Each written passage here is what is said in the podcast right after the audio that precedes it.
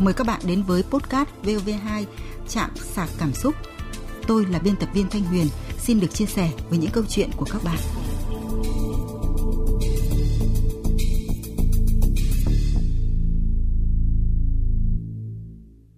Biên tập viên Thanh Huyền xin chào các bạn. Các bạn thân mến, dù ở độ tuổi nào hay lần yêu thứ bao nhiêu thì tình yêu luôn đến một cách đầy bất ngờ, khiến người trong cuộc dẫu hiểu rằng chấp thuận tình yêu đó sẽ có nhiều trắc trở trông gai, nhưng vẫn khó lòng từ chối. Người phụ nữ trong câu chuyện đêm nay cũng vậy. Do một cuộc gặp tình cờ mà đã phải lòng chồng cũ của bạn. Giờ đây đứng trước những lời dèm pha dị nghị.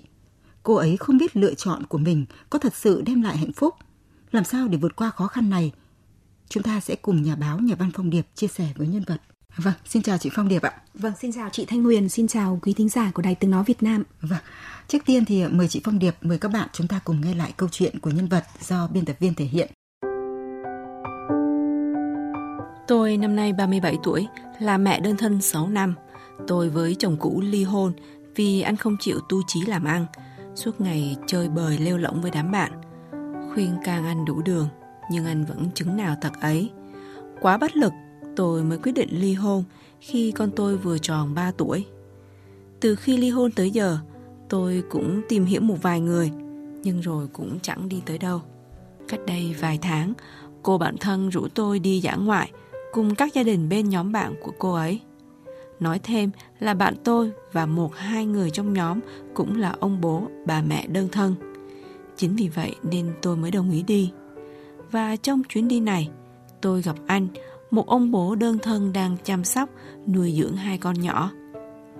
Có lẽ vì đồng cảm với nhau nên chúng tôi cũng có chút sao động. Sau khi trở về, chúng tôi thường xuyên nhắn tin, trò chuyện và rủ nhau đi cà phê, ăn uống. Đến gần đây, anh tỏ ý muốn kết đôi với tôi. Nói thật, khi nghe những lời anh nói, tôi rất vui bởi tôi cũng đã có tình cảm với anh.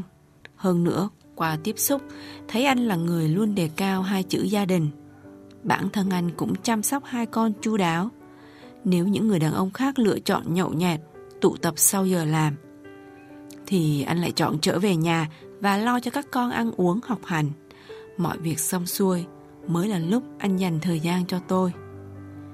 Chuyện có lẽ cũng chẳng có gì vì chúng tôi đều là những ông bố bà mẹ đơn thân, đến với nhau cũng là lẽ thường tình. Nhưng vấn đề lại nằm ở chỗ anh là chồng cũ của một người trong nhóm bạn thân từ hồi cấp 3 của tôi. Ở buổi dã ngoại ấy, nghe anh kể lại thì tôi biết được anh và cô bạn ấy chia tay được 2 năm nay. Còn với cô bạn thì sau khi ra trường cấp 3, từ đó đến giờ cũng ngót nghét 20 năm, chúng tôi chưa từng gặp lại. Cưới xin, cô ấy cũng không mời ai trong lớp, nên tin tức về cô bạn chúng tôi không hề có. Cũng bởi mối quan hệ phức tạp, dẫu sao đó cũng là chồng cũ của bạn, nên tôi đắn đo. Nhưng chính anh lại là người động viên tôi rằng vợ chồng anh ly hôn được 2 năm rồi. Chúng tôi hồi phổ thông là bạn thân, nhưng từ bấy đến giờ không liên lạc gì nữa thì tôi không cần phải lo lắng, suy nghĩ. Sau nhiều ngày, tôi quyết định đến với anh cùng một đề nghị sẽ giữ kín cuộc tình này cho đến khi tình cảm thực sự chín mùi thì hai đứa mới công khai. Hơn nữa, tôi cũng muốn bọn trẻ tiếp nhận chuyện này một cách dần dần. Đúng là cái gì mình càng lo lắng thì nó sẽ xảy ra. Mấy hôm trước khi đến nhà anh chơi, tôi nghe các con anh nói tôi là người không tốt, sống không đàng hoàng, tranh cướp bố khỏi mẹ chúng. Tôi như chết lặng trước những lời con trẻ nói. Chưa kịp vực dậy tinh thần thì những tin đồn thất thiệt lại ập tới. Chuyện của tôi và anh được theo dệt rằng chúng tôi đã yêu nhau từ hơn 2 năm trước. Khi mà anh và vợ còn chưa ly hôn, thậm chí có vài người còn gặp chúng tôi lén lút hẹn hò nhau. Thật sự tôi khá sốc khi nghe những thông tin này. Trái lại, anh lại đón nhận nó rất bình tĩnh. Anh bảo từ bây giờ chúng tôi cứ đoàn hoàng mà công khai yêu nhau. Chẳng việc gì cứ phải giữ kín, vì càng giấu lại càng khiến mọi chuyện tồi tệ hơn. Ai thích đồn đại gì thì đồn đại, mặc kệ họ. Tôi không cần quan tâm. Nói xong, chưa kịp để tôi phản ứng, anh thản nhiên đăng hình ảnh chúng tôi nắm tay sóng đôi với nhau cùng với những lời yêu thương trên trang cá nhân. Đương nhiên, người chúc mừng thì ít, người tỏ ra ngạc nhiên và có những bình luận ẩn ý thì nhiều. Bản thân tôi khi nhận lời yêu anh cũng lường trước sẽ có những chuyện như vậy xảy ra. Chỉ không ngờ là những điều theo dệt lại quá sức tưởng tượng và còn ảnh hưởng đến con trẻ như vậy. Tôi không biết quyết định của mình là đúng hay sai nữa. Trong hoàn cảnh này, tôi nên làm gì bây giờ?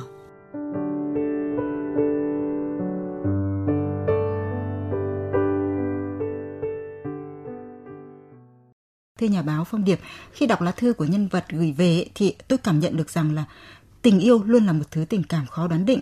Chúng ta không thể khẳng định rằng mình sẽ rung động trước ai, trước người như thế nào đúng không chị Phong Điệp? Vâng, cuộc sống thì luôn ẩn chứa những cái điều bất ngờ. Có khi cái người đàn ông dành cho mình thì lại xuất hiện một cách rất là ngẫu nhiên, rất là tình cờ. Nhưng mà tôi nghĩ rằng là cái sự sắp đặt ngẫu nhiên đấy thì có khi cũng chính là cái số phận mà chúng ta sẽ đón nhận trong cái cuộc đời của mình. À, vâng, nói chung là những cái cuộc gặp gỡ ngẫu nhiên có khi lại đem lại những cái may mắn. Cuộc hôn nhân của tôi cũng là cái sự gặp gỡ ngẫu nhiên đấy chị Điệp ạ. Dạ. Vâng, còn nói về thực tế thì trong câu chuyện này không có ai sai cả, bởi rõ ràng là hai người đến với nhau khi đã độc thân.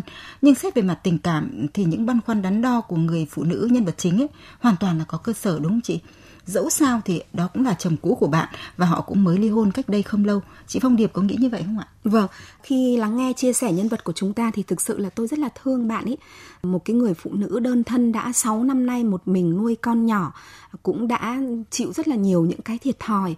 Bây giờ gặp cái người đàn ông mà cũng là phù hợp hai bạn là cũng có những cái hoàn cảnh tương đồng với nhau cũng có những cái chia sẻ thấu hiểu nhau và cá nhân tôi cảm nhận rằng hai bạn rất là phù hợp với nhau đáng nhẽ bây giờ những cái giây phút mà bạn có thể tận hưởng được cái tình yêu mới dành cho mình, có cái thời gian để hai người dành cho nhau những cái ngọt ngào, những cái êm ái với nhau thì lại có những cái câu chuyện, những cái sóng gió xảy ra khiến cho bạn phải suy nghĩ băn khoăn. Chính vì thế mà tôi rất là thương nhưng tôi nghĩ rằng là cái cuộc sống ấy thì không bao giờ nó suôn sẻ như chúng ta mong muốn chỉ có điều là mình làm cái gì đúng mình ừ. tin vào điều gì là đúng đắn thì mình hãy cứ mạnh dạn hãy tự tin chứ còn chúng ta nói thật là cũng không thể sống theo thiên hạ sống theo dư luận được bạn ạ vâng trên trang fanpage bạn ấy nói với chúng tôi 96,5 MHz, bạn Quan Hoàng Mười có nêu quan điểm rằng chắc hẳn anh chàng kia đã từng có quá nhiều bạn gái nên mới bị vợ bỏ và bị nhiều người đồn đoán như thế.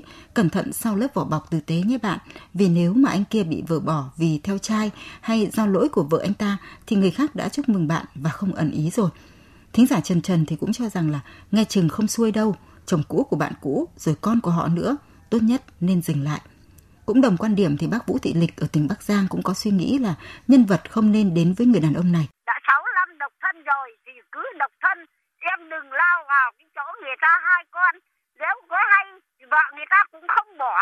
Thế cho nên bây giờ em lấy người ta thì con em, con người ta sao lại con chung hơi khó đấy em ạ. À.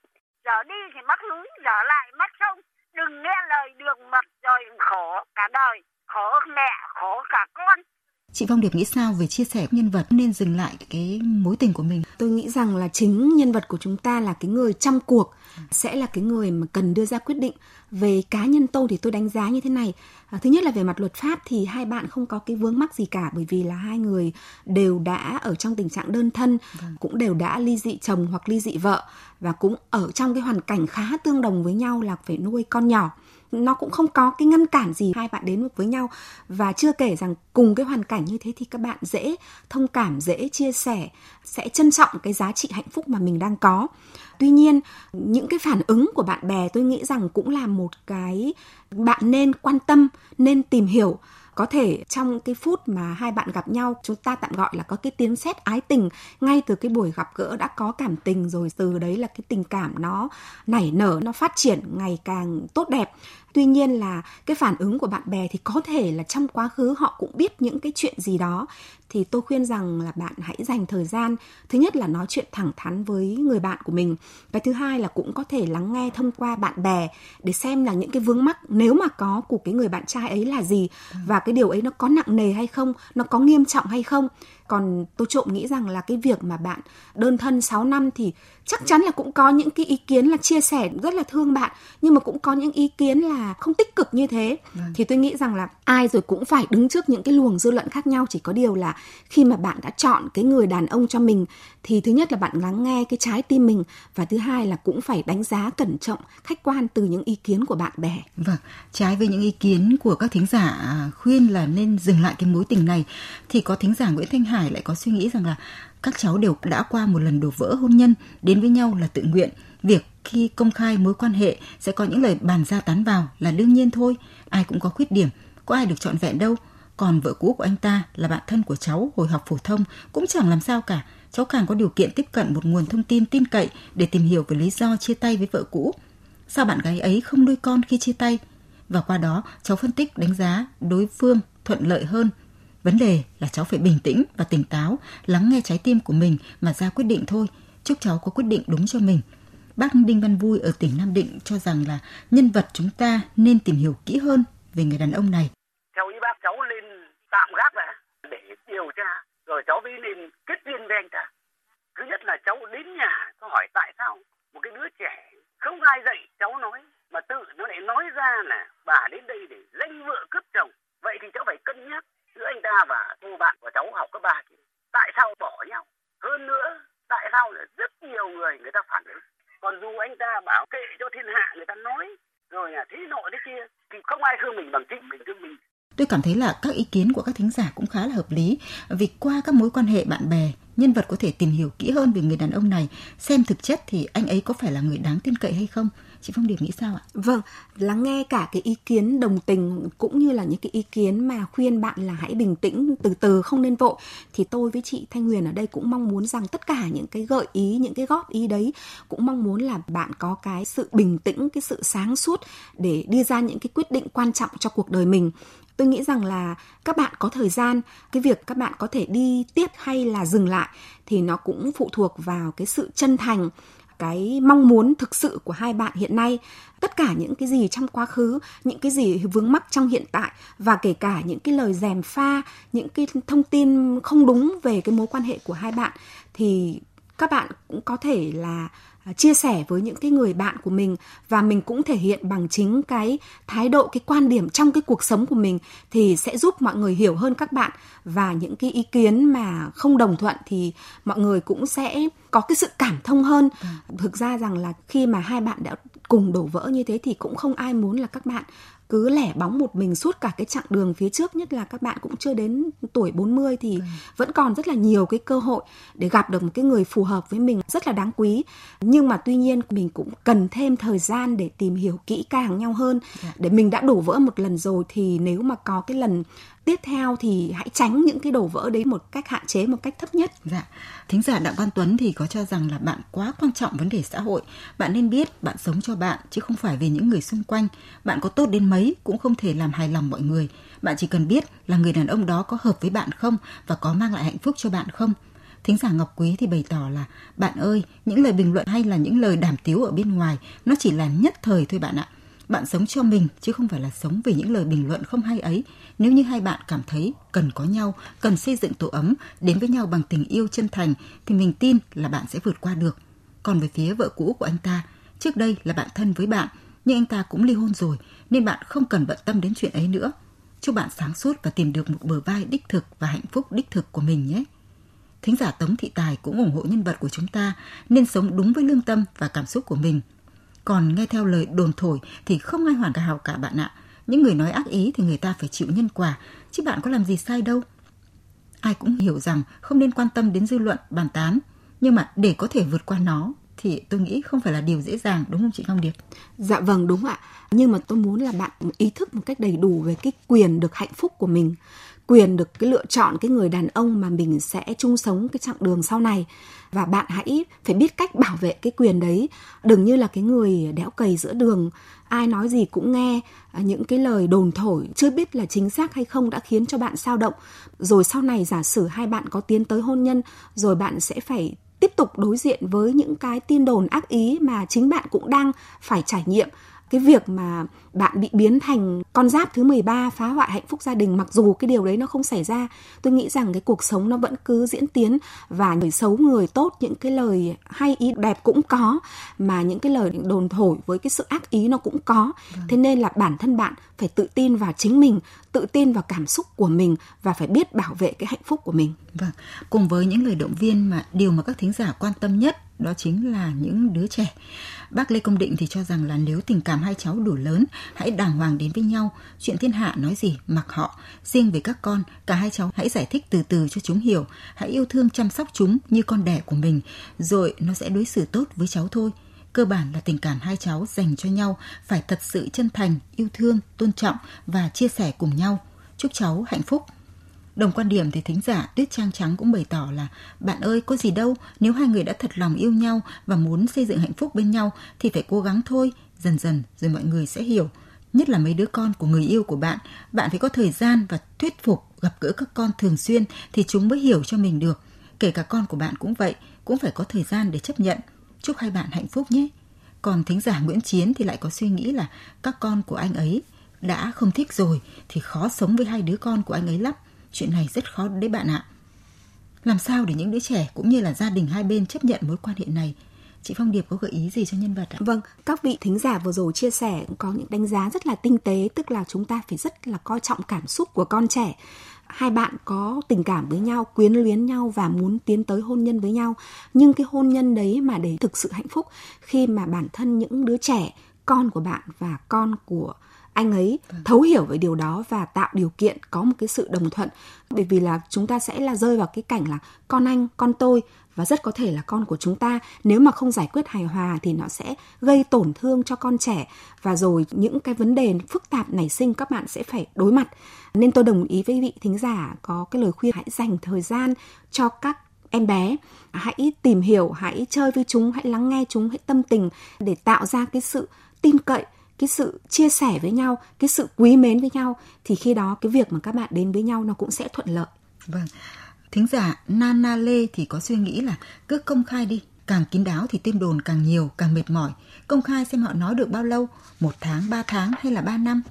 Chị Phong Điệp có cho rằng là chính việc nhân vật của chúng ta muốn giữ kín cái mối quan hệ này đã khiến cho câu chuyện được thêu dệt một cách nặng nề hơn không? Thú thật là tôi cũng không đồng tình với cái cách xử lý của bạn. Bởi vì khi mình yêu ai và cái việc yêu đương nơi nó là đàng hoàng là chính đáng thì không có việc gì phải giấu giếm. Bạn e ngại cái người mà mình yêu là cái chồng cũ của người bạn thân. Vâng. nhưng quả thực là 20 năm bạn chưa từng gặp lại cái người bạn thân đấy. Bạn không có cái trách nhiệm phải giải trình với cái người bạn thân mà bạn có quyền được tìm hiểu một cái người đàn ông đang độc thân thế nên là khi mà mình yêu nhau thì cái hạnh phúc đấy cần được chia sẻ để cho mọi người biết. Mọi người cũng cùng chung vui đúng không ạ? Cũng không phải cái điều gì xấu xa mà phải giấu giếm bí mật. Tôi đồng ý với cái cách mà bạn trai của bạn là khi mà hai người đến với nhau thì anh cũng đã công khai đăng tải cái hình ảnh trên trang mạng xã hội để cho ừ. mọi người biết để khẳng định rằng mình đang rất là nghiêm túc trong một cái mối quan hệ và sẵn sàng đi đến cùng với cái mối quan hệ đấy thì tôi nghĩ rằng là bạn cũng nên thay đổi cái quan niệm thay đổi tư duy không có gì ngần ngại mình yêu là yêu đúng cơ mà vâng. mình có làm điều gì sai trái đâu thế nên là hãy mạnh dạn hãy bày tỏ tình cảm của mình với cái người bạn trai cũng như là hãy công khai cái mối quan hệ này để cho mọi người có cơ hội chúc phúc các bạn Vâng, theo chị thì nhân vật nên làm gì để câu chuyện dèm pha này không ảnh hưởng đến bản thân cũng như là đến các con ạ? Tôi nghĩ rằng là chúng ta, cũng như nhân vật của chúng ta khi mà đối diện với những cái tin đồn tiêu cực ấy, thì chúng ta không thể đi chạy theo thiên hạ mà đi giải thích rằng là tôi không phải như thế mà tôi thế này. Cái chứng minh tốt nhất, tôi nghĩ rằng chúng ta hãy thể hiện bằng chính cái cuộc sống, bằng chính cái hành động, bằng chính cái lời nói, bằng chính những cái thể hiện hàng ngày của mình rồi dư luận nói mãi, nếu như cái điều đấy nó không phải là sự thật thì nó cũng sẽ bị dẹp bỏ và không ai cứ suốt ngày để chạy theo các bạn moi móc biện đặt về đời tư của các bạn. Thế nên là tôi nghĩ rằng bạn hãy bình tâm sống đúng là bạn sống đúng với tình cảm của bạn hiện nay. Vâng sống đúng với con người của mình sẽ là cái ờ, biện pháp tốt nhất để mọi người hiểu rõ về bản thân mình vâng, đúng không đúng ạ? vâng các bạn thân mến có được một bến đỗ bình yên sau đổ vỡ là mong mỏi của hầu hết những người phụ nữ đã từng qua một lần đò. Thế nhưng đừng vì cảm giác cô đơn đừng vì một chút đồng cảm xúc mà vội vàng quyết định cũng đừng vì nghĩ chúng ta không trọn vẹn nên chỉ có được hạnh phúc tạm bợ. Hãy cứ tìm hiểu thật kỹ về đối phương để xem anh ấy có thực sự là người có thể đồng hành, che chở cho bạn suốt phần đời còn lại hay không. Tôi tin rằng hạnh phúc sẽ đến với những ai biết trân trọng nó. Mong rằng những chia sẻ của tôi, của nhà văn, nhà báo Phong Điệp cùng các thính giả sẽ giúp bạn có những quyết định đúng đắn. Chúng tôi chúc bạn sẽ được hạnh phúc. Cảm ơn nhà văn, nhà báo Phong Điệp đã cùng tôi chia sẻ câu chuyện của nhân vật chạm sạc cảm xúc sẽ gặp lại quý vị và các bạn trong các câu chuyện tiếp theo.